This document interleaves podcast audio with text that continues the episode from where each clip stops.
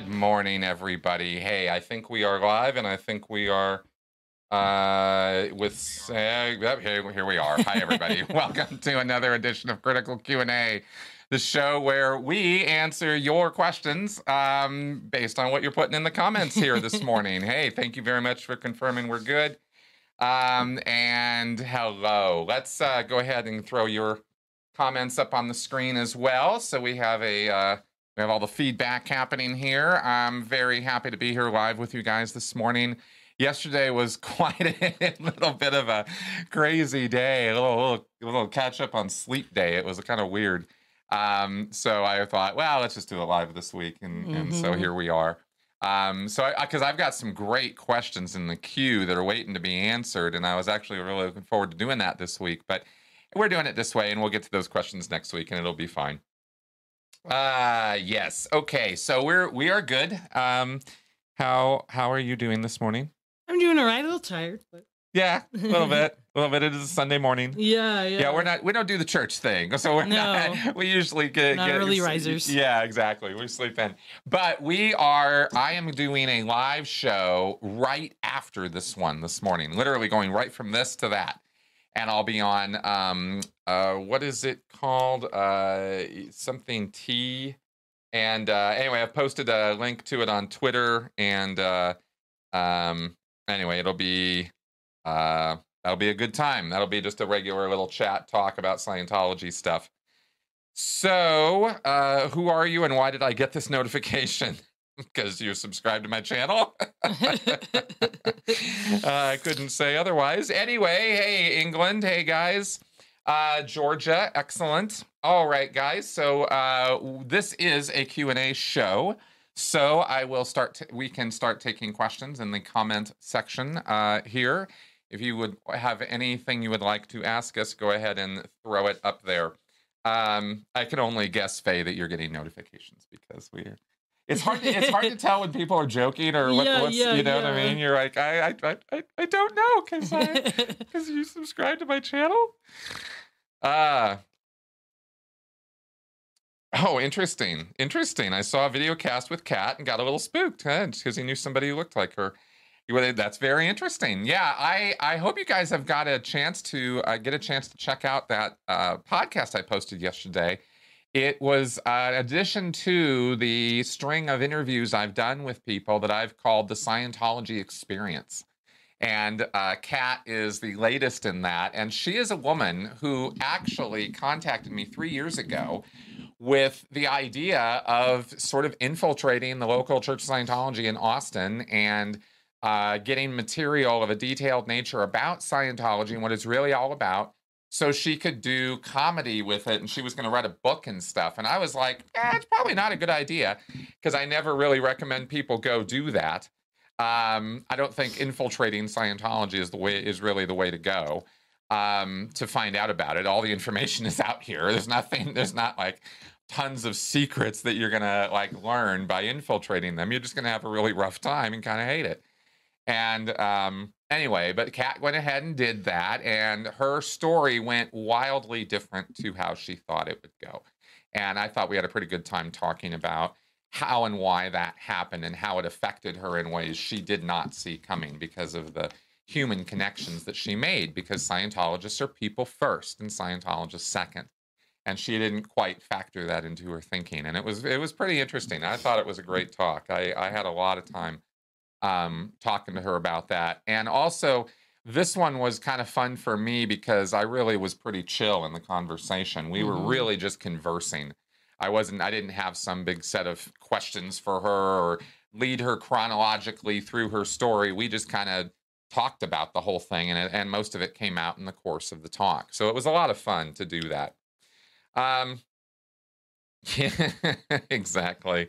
I do enjoy gluttony and fornication Sunday morning. the only contribution religion has made to humanity is making both feel even better when sinful.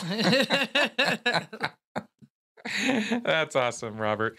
Robert is down for um, Xenu uh, Palpatine 2020. Let's make TGAT great again. I, I think that is a, uh, I think that is an excellent uh, attitude. Oh, hey, here's a great question. Um, what Doom 2 mod have you played and do you have a favorite? I um I will talk about this because we have really been getting into video games Yeah. lately. We've been it's quarantine, man. I What mean, else are you gonna do? Literally, right? You get to a point where you're like, okay, I've I've I've got books to read and I'm gonna get through those. And of course, I have content to produce, and I'm going to produce that. Now I'm going to university, so that's starting up this week for real in earnest. But you know, sometimes you just have got to take a chill pill, and um, and video games are the way to do that. And Mhm. you've been um, you've been playing Stardew Valley, yeah. which is like, what? What? Why don't you describe it? I would describe it as farming meets a role playing game. yeah, yeah. There you go. Because it's kind of Second Life ish in, Yeah. in that it's not POV. It's it's you. You're you. The graphics are kind of so so. yeah, the graphics aren't, you know, They're unique. yeah, they're sort of old fashioned, I guess. Old- but yeah. but he did that on purpose, kind of to hark back to older games. But um, Yeah. yeah, it's it's basically like you're a farmer. You get your grandpa's farm after he dies, and he passes it on to you, and you have to make it better again. And you meet all the people of the town. But you can also go places like the caves and mine and fight bad guys. Right. And they have festivals down by the sea that you go to. I mean, it's all timed on a yearly, ca- you know, daily calendar thing. Yeah, and, yeah. and you're farming and and producing resources. I just kind of sit back and watch this happen. I, I at first I thought it was just kind of crazy hilarious that this would be a video game. Um, but it's actually when you kind of get into it and you start meeting all the people of the town and building up your home and raising these little animals, who, by the way, you have to go and pat on the head every day to Yeah. show some love for. Um, and you get, you know, she's got a little cat seven, seven's in the game. And uh, anyway, it's just kind of fun. It's it's it's goofy fun. Great. It was all made by one guy. That which is which is actually to me still I can't really believe that. I, I keep being told that, but I, I can't believe one man just is is singly responsible for creating that game. Anyway, and for me, it's been Doom. I was really I'm into I'm into kind of grand what is it Gran Turismo Yeah, yeah. as a racing game. I think that's a lot of fun, super realistic driving simulator. And then I got back into Doom because Doom is simple enough that it's an easy point of view shooter that I just have fun shooting imps and demons and cacodemons and barons of hell and all this stuff, right? Yeah. And um, so it's been a lot so it's just fun. It's just it's just goofy fun and it's not too call you know the reason i've had a problem with call of duty and some of the other pov shooters is just so complicated. You know you got so many options there's so many things to do and i'm old and fuddy-duddy and not into trying to figure out all the little buttons and all the little combinations of things they can do. I i got my ass handed to me on mortal kombat 10 enough playing younger people who were just like destroying me and I could do nothing about it. And it was very Yeah, frustrating. They have faster little fingers. Oh my God, man. I was just, I mean, talk about Mortal Kombat annihilation. I was just being destroyed. So that wasn't fun. So Doom has been sort of fun again. And I haven't done any mods. I've only been playing the straight games. I've been, I've gone through Shores of Hell. I've gone through um, Doom 2. Then I went back to Doom, which is what I'm getting through now Mhm. and all the different levels of it. And I so I've, with Doom 2, I got through all the re- regular levels and all the master levels. So that's where I'm at on my progress on that. All right. Uh, don't suggest paradox titles if you want to see future videos. All right. Cool. I'm not sure what that means, but fair enough. I don't know either. All right. Um, oh Oh, God. Here. Alex. Yep. Okay. Good. So let's. Uh, we should adopt another cat named Eleven. Yeah, I saw that. I liked it. All right. 7 Eleven. That's right. Will Star Wars ever be great again? Um, probably not. But um, I think Mandalorian is making an honest effort at trying, and uh, and we'll see what they bring in season two. I've I've heard that there was some d- drama behind the scenes on season two of the Mandalorian, but I don't know. Um, you know how that's progressing, but we'll see. the the The trailer for season two Mandalorian looks pretty awesome to me, though. So I'm looking forward to that. But as far as all the movies and every other property of Star Wars, I have no hope. I need a new hope.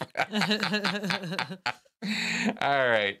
Is the e-meter video like OT9 and 10? Pretty much. Yeah, it's it's become my my sort of uh uh Moby Dick of of videos. I I um you know, it, it'll get done. It'll happen. Someday. It's, it's the white whale. It's out there. Uh good times. Make Monopoly game great again. Yeah. Oh, That I don't know how you do it, but yeah. yeah, exactly. there we go. Paradox Interactive Games. Okay, good.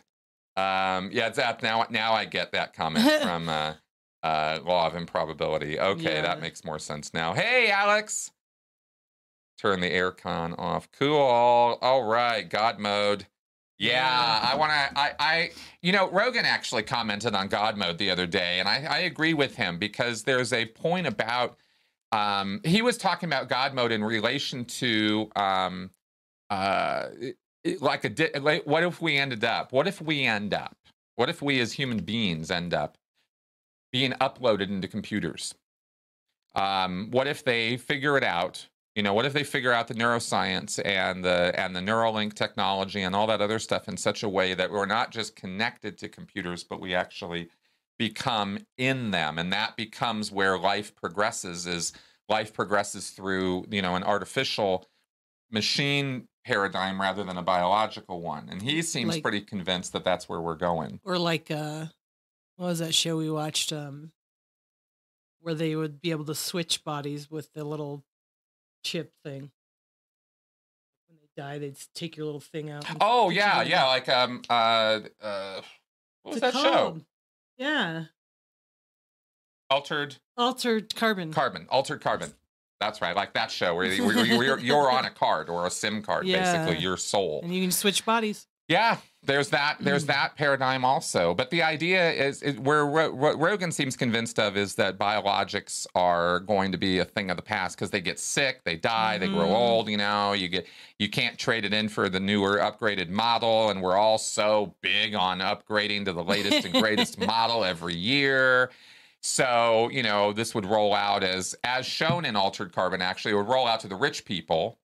You know, who would have the best choice of the best bodies and all that anyway, he was talking about God mode because he was saying, you know, if you lived differently than that, if you actually decided to build a digital world of your own creation, and this is almost Scientology's ultimate goal, is to be the master of your entire universe. And instead of doing that through a spiritual route, um, what if you did that through a computer route where you lived in a server?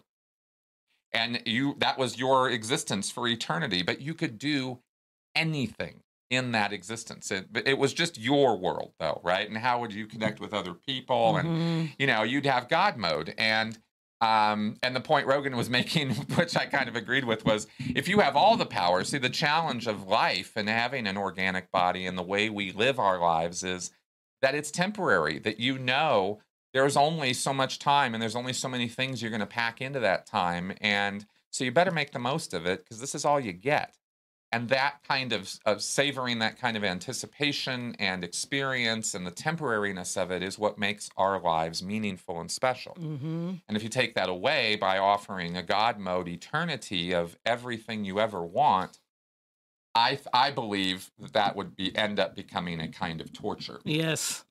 In the end i think that that's what that would be.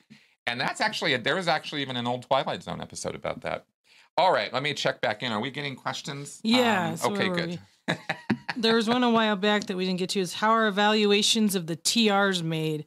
Jason Beg Beggy noted that appropriate was interpreted differently. Okay, let me um how are evaluations of TRs made, Jason? Oh yeah, okay. What you have in Scientology with the training routines and the ultimate standard of those is um, two things. There were two standards that were produced by L. Ron Hubbard.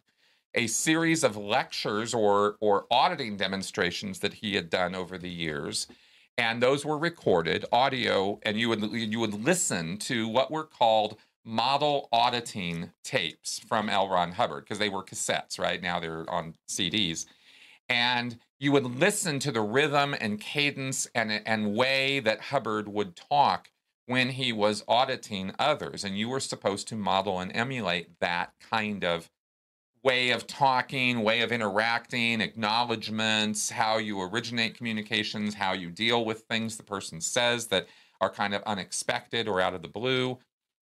So you listen to those model auditing tapes, and Hubbard also made a technical training film called the Professional TRs course, which is the course where you do all this heavy duty lifting on communication. And you and he showed on film exactly how he thought the TRs should look. He directed it himself personally. Now they remade that film. And they got and they th- we all thought there was no way they would ever remake that film. They've been going through and remaking all the technical films that Hubbard had made back in the late 70s and early 80s that he had personally directed. Wow. They redid all of them because most of them were complete crap. I mean, they were awful. The, the set design, the production values, the acting. I mean, it was just awful. It was a bunch of Sea Org members out in the desert making these movies. And um, but the Pro TRs film was the standard of all standards. That was the Hubbard standard. And so uh, you know, there were what ended up happening was that there were so many SPs in it. there were so many bad guys who ended up blowing Scientology, including the guy who Hubbard directed to show the TRs. His name is Dan Kuhn, and he was a Sea Org member for a long time, and he took off. He was done. He, he was like, I'm out of here in the 2000s. And so they went, well, now the person who is demonstrating perfect TRs to all Scientologists is a declared squirrel. So Miscavige ordered that they remade the remake the that Hubbard film, and so the standard is still this film. I haven't seen the new one, but um, because they made it after I left, but that's that's how they grade what the TR should be compared against. Okay. Okay. Here's an important one. Where's Seven, the critically thinking Wonder Cat? Yeah, no seven cam today, guys. Sorry. Well, he shows up on Wednesdays. That's when you can Yeah, see yeah. seven. He's a feature of our Critical Conversations show, and um, and hell, I'll pimp it. I mean, if that's what brings you to our show, come on, come on, come come see seven. So, all right. Oh, thank you, Mary, for that chat. super chat. You're awesome. Thank you. All right. Next important question. New Batman trailer. Do you think it's brilliant or are you wrong? No, I'm, I'm, yeah, I am down. I am down. for this Yeah, version it of looks pretty cool. Yeah. Um, I wish I could list declared squirrel on my LinkedIn. Yes. Yes. um, yeah, this Batman trailer looks interesting. This looks old school Batman. This looks Mhm. hardcore, like year that the way it was described was uh, that from somebody said um, they thought it was like year it, Batman year two is where we're going right into Batman because Batman's already established, but he's still young, new, fresh. Uh, he's still making stuff. The Batcave is still in development. The he's got a souped-up car as the Batmobile. Mhm. Um, the suit is pretty primitive. I mean, it's it's it's hardcore, gritty Batman. And I have to say, it's the Batman I love the most. Is right. when it's like that. right. You know, Me too. Yeah. yeah, you're a hardcore Batman uh, fan too. Yeah. You- we got Batman stuff all over the place. It's, it's a little scary. It, it it maybe is actually. That's the other thing we're getting through is the we've been binging the uh, Batman animated, Animated series. series. Yeah. And I don't know if you guys know this or not. I did not know going into the animated series that a lot of canon comes out of that animated series. I didn't know that Harley Quinn was developed there and other characters. Mr. Freeze's backstory was really developed there. And I just had no idea. We were learning some of this stuff on the featurette. So, all right, what else we got? The law of prob- improbability says, "Did you see regional variations in tech?" um not purposefully. People would do things differently in different places um, but those were differences that really didn't matter a whole lot in terms of how they were applying the tech.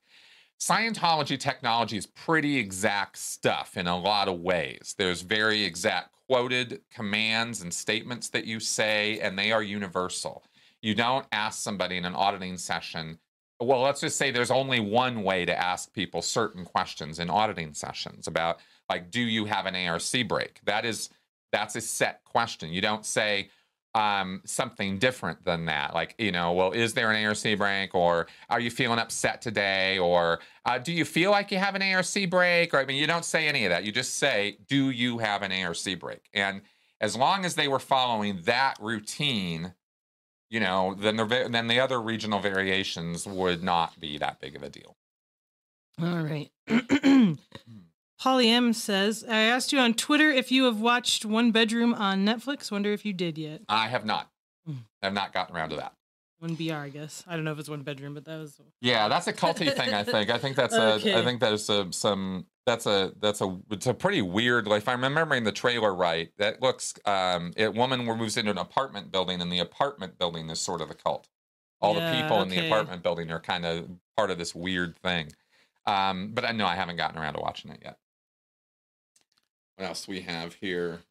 Um, do you think Scientology will ever start selling iPads loaded with L. Ron Hubbard's books and profiles installed to limited internet access or start doing auditing through applications like Zoom? Oh my god, that'd be amazing. Yeah, no, I okay. Yes, I believe that Scientology, well, Scientology, okay. Author Services uh, Inc. has already produced an a, uh iPad or iPod rather um, with all of Hubbard's fiction works on it. But for some reason, and I don't know why, I've been asked this question a few times, and I really just come down to I don't know as an answer the Church of Scientology will not produce the same ebook uh, f- of Hubbard's Hmm. Scientology works. I can't figure it out. They would it would propagate the information so much faster if they would do that, and it would be a valid way for Scientology to expand. Would be to produce those books, um, you know, really get with it on technology and come out of the 1980s and 90s, and and put this stuff out there. And they won't. They don't. I don't know why. I can't figure it out um because all the books are out there you know you can download most of them um in fact many editions of the different books i mean you can get the 1950 edition of dianetics out there you can't get it through the church but you can get it through pdfs and independent downloads and indie sites and speaking of independent scientology yes they do audit people through zoom they've had they've the independent scientologists have taken advantage of the internet way more than Scientology has, official Scientology has, to deliver Scientology. So that's interesting. Now, I believe Hubbard would probably roll over in his grave at the idea of auditing somebody over the internet because you don't have the control that you need in order to run an auditing session when a person can simply click a button and cut you off. You, auditing is an extremely personal service. It's something that is done between two people, and the auditor has to exert control over the pre-clear in order for the auditing to actually bite and work. Um, y- Theoretically, you could have auditing sessions happen over Zoom if the pre-clear is completely cooperative the entire time, and most of the time they probably would be. But when they run into trouble, and some pre clears run into some extremely traumatic episodes or find themselves back in an earlier point in time in their life or an imaginary past life where they are overwhelmed by the inputs and, and the trauma and, and stress of the incident. And they want to stop. They don't want to experience that. They want it to go away. And the auditor's job is to push the person through that. And it's not necessarily to a better place. This is one of the places where auditing can be really damaging to people and can re traumatize them. Um, but it, like I said, it sort of requires that the auditor is there in person. It makes a tremendous difference to what happens in the auditing session if the auditor's actually there versus just, you know, doing it over an electronic connection. So that's what I can say about that. Okay, so I'm gonna let you decide if you want to answer that question. What do we got here? Oh yeah, I saw that one. Yeah, yeah. Yeah, Okay. I know. People think I'm gay sometimes. I move my hands. I have particular mannerisms in the way that I talk. I, you know, I kind of got over it at this point because I've had so many people say, "Oh my god, I thought you were gay." Eh, Like, get over yourselves, guys. That you know, get past your stereotypes. I'm not gay. that's that's where it's at. I got a wife and I love her, and I have never been attracted to males. So, you know, I, I talk how I talk, and I, you know, at this point, I kind of wish I had a deeper voice or something. I don't know, uh, whatever. So yeah, All right. Uh, it's not it's not offensive. It's just sort of, um, it's such a goofy, off the wall, like out of left field thing to me because of how I actually how my sexuality really expresses itself that I just go, okay, I guess I'm just somebody's stereotype or something. I don't know. I don't know how that works. Yeah, I'm not sure. Anyway, Uh, law of improbability. What do you think of the concept of reward hacking? I don't know what that is. Okay, I don't even. Yeah, you have to. Let me um actually let me uh see if I can find out real fast. reward hacking. Uh, reward hacking and and evolutionary algorithms. Proliferation of reward hacking. Okay, but what is it?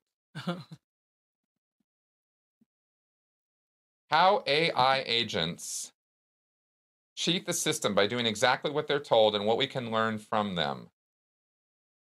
Yeah, I'm sorry, I don't know what reward hacking is, and it doesn't look like I can figure it out very quickly here. So we'll have to take that up. yeah. Send that to me by email, and I will pick that up in my um, in my regular Q and A shows and get you an answer on that. Okay. So then we've got Alexander Linder.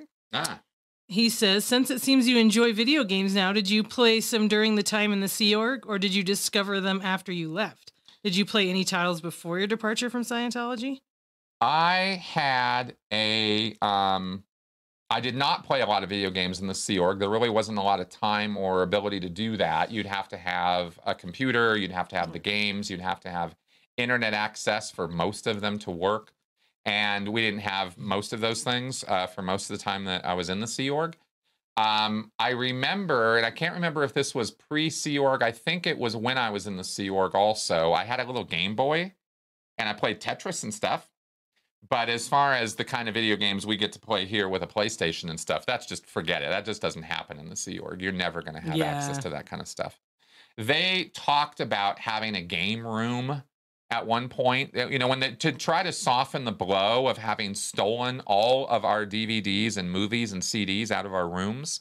Remember, I talked about how they came through one weekend and just decided to take everybody's DVDs and CDs and put them all in plastic bags in the basement to soften the blow of that, they told us they were going to create a movie room, rec room for us for Libs Days when we would have liberties and could have a day off and enjoy those things. They never did that. There was never any follow up to that of any kind. Sea Org, the the staff, um, the the staff situation, st- caring for the staff and the Sea Org is always at the bottom of the list. Mm, So, you know, sorry to get all dark about that, Alex, but that's where you know that's the Sea Org, man. It's not it's not a it's not a lifestyle that is open to uh, doing things other than being focused on the mission of the Sea Org. And video games would be a huge distraction to that. Hubbard actually wrote an issue canceling the ownership of television. Uh, he said all the Sea Org members were, you know, bre- becoming brainwashed by soap operas, and he canceled. he said no more TVs. That- that- that's it. I saw TVs in the rooms of the RTC reps and the high Uh-huh, execs of the uh-huh. base, um, but we weren't supposed to have them. yeah. So much less have video games. So yeah, guys at the bottom don't get anything. No. All right. So then Robert Roberts asks uh, Chris Shelton and Melissa, your opinion of Batman Beyond and Conan 1990s cartoons.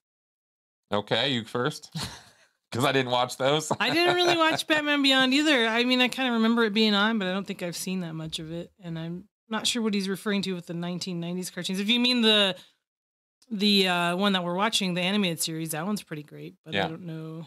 we like the animated series. yeah.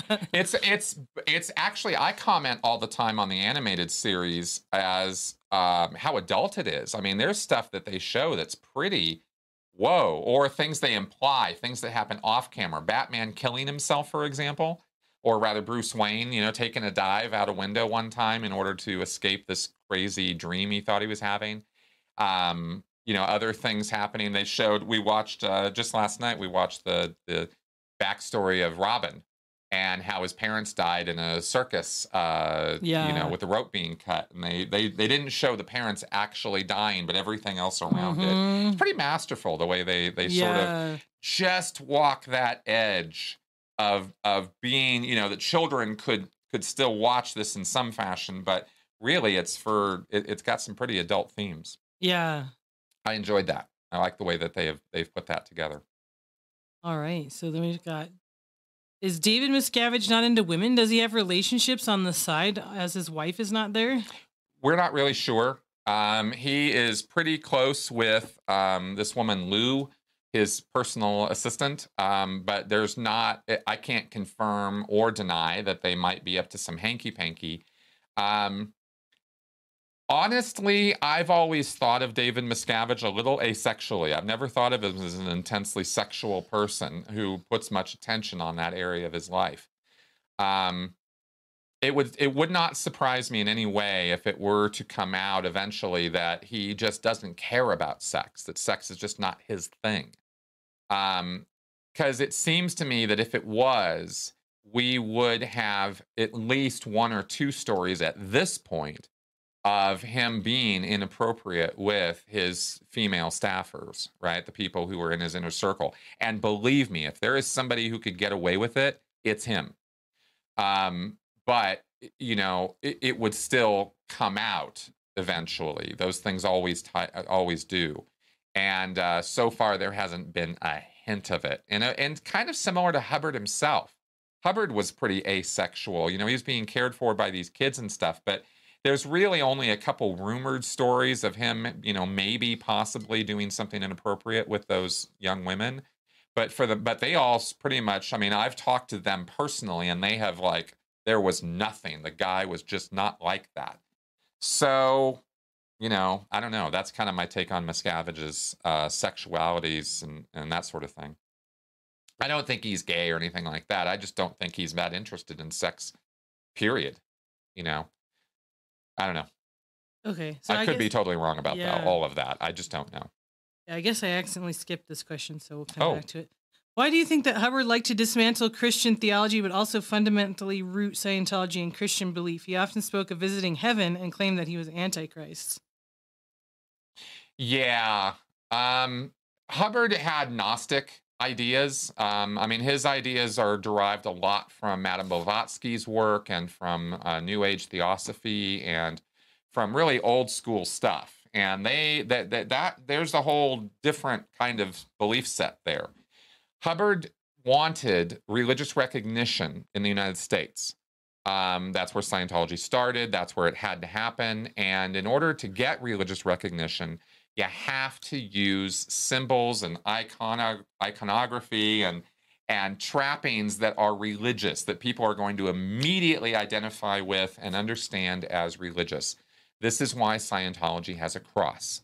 This is why there's a Sunday service. This is why there is a creed. These things were required in order to get the tax exemption. So Hubbard just drew on, you know, he really put in the least amount of effort mm-hmm. to it.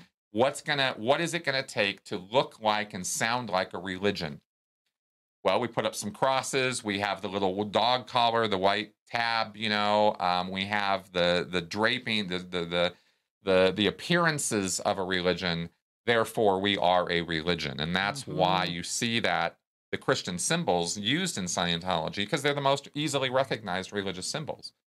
But hubbard hated organized religion. He was down on it every chance he got he he would badmouth it. So that's mm. why the contradiction.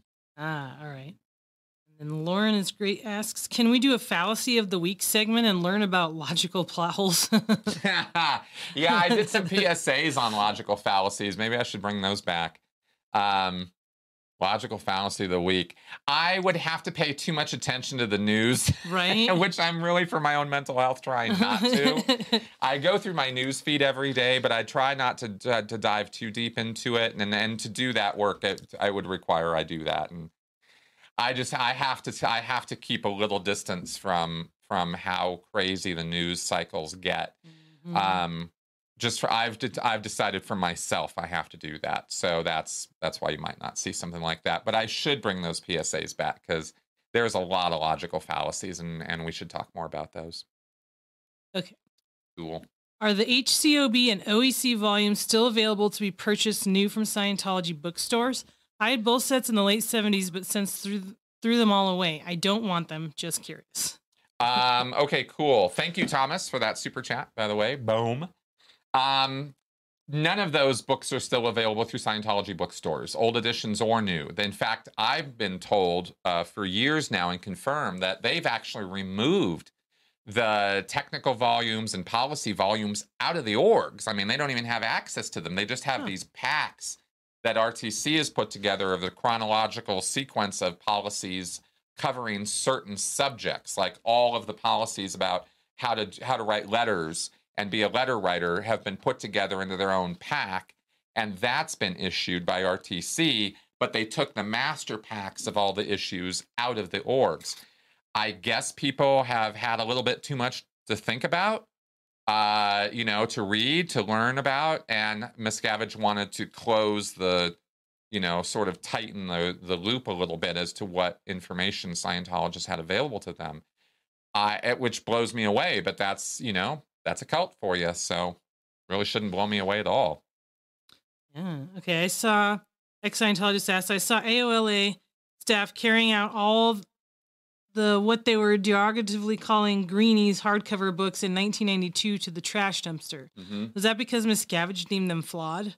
No, in 1991 or two, there were. I mean, yes, they were flawed. They it's out with the old and with the new. The all of the OEC volumes, the policy volumes, were revised in 1991, and I believe the tech volumes were too.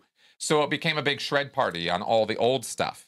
Same way, same thing happened when all the basic books came out in 2004 or 5. When when all of those were released, all the old editions of the books, shred party, right? In LA, we we literally loaded up uh, trucks, moving trucks full of the older edition materials and had them taken to the uh, acid pits to be oh to be shredded. The acid pits. That sounds like something out of like a fantasy movie or something. Yeah. Uh, no, it's just that they use acid to shred stuff in, in LA. So, or at least that was one of the ways you could get rid of stuff or mm. pulp the pulp the material. Okay. So. Sean McMullen asks, "Were Scientology services cheaper in different parts of the world? Why not go to South America and do the bridge?" They are, and you can, and people do. Um, the the price uh, formula, the pricing formula for Scientology auditing and, and training services is based on average local median income for a given area. And uh, for the United States, let's say, right, you'll you'll do that calculation and then you price accordingly. And it's not a roll your own pricing. This is all figured out by international management, and they issue the prices down to the local orgs. So in Mexico, auditing is significantly cheaper than it is here in the United States. Same in South Africa. And people have flown to South Africa to get you know chunks of auditing um, for significantly cheaper. It costs them less to go down to Mexico or fly to South Africa, get you know 50, 100, 200 hours of auditing and fly home. They could do all that for less than they could travel to Los Angeles or Clearwater and do that same amount of auditing. So, um, so that's that's a thing. Okay, Dmitry Vladimir Nagant Q asks, I'd been working on getting over my social anxiety to go out and make friends. Then the pandemic happened. Now socializing is illegal. Why do you think mental health is being ignored? What to do? Yeah, mental health will always take a back seat to physical health because physical health is something you can see and it manifests where mental health is manifested but it's the invisible you know problem. Um, and also of course when dead bodies are are are piling up which has been the case with with you know viruses like covid then mental health again takes a back seat because hey you might be suffering but at least you're alive now, this is the attitude. I'm not saying that this is great or wonderful or even how it should be. We are grossly negligent when it comes to caring for our mental health. Our mm-hmm. society is actually, I believe, structured in such a way as to create mental health problems. Mm-hmm. That's what I actually I, I, believe that is true, and I follow that on the work of Johann Hari, who has done TED talks about depression, anxiety, drug abuse, and, and addiction. And um, I think he's a pretty smart guy because he's been looking to societal uh, elements of the problem, not just what's wrong with you as an individual, that you have depression, that you have anxiety, that you are depressed.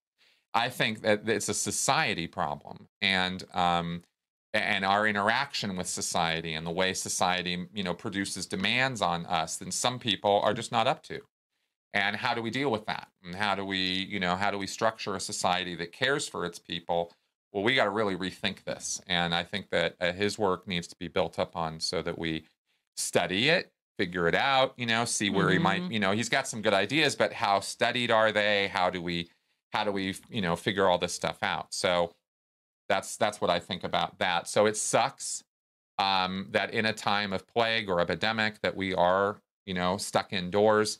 But, you know, socializing is not completely turned off or illegalized. We, you know, we had a little bit Yeah. of time yesterday with family. Yeah. Um, you know, you can gather in small groups. You you, you mask up. You know, be smart. mm-hmm. Um, but but but socializing's not completely illegal. People are out there Yeah. protesting on the streets right now, all over the place. That's not illegal. Um, and meeting up with your friends or family is not, you know, is Yeah, not small groups. verboten if you do it right. And there's always Zoom. It's not the same, but it's a way to get some social activity in.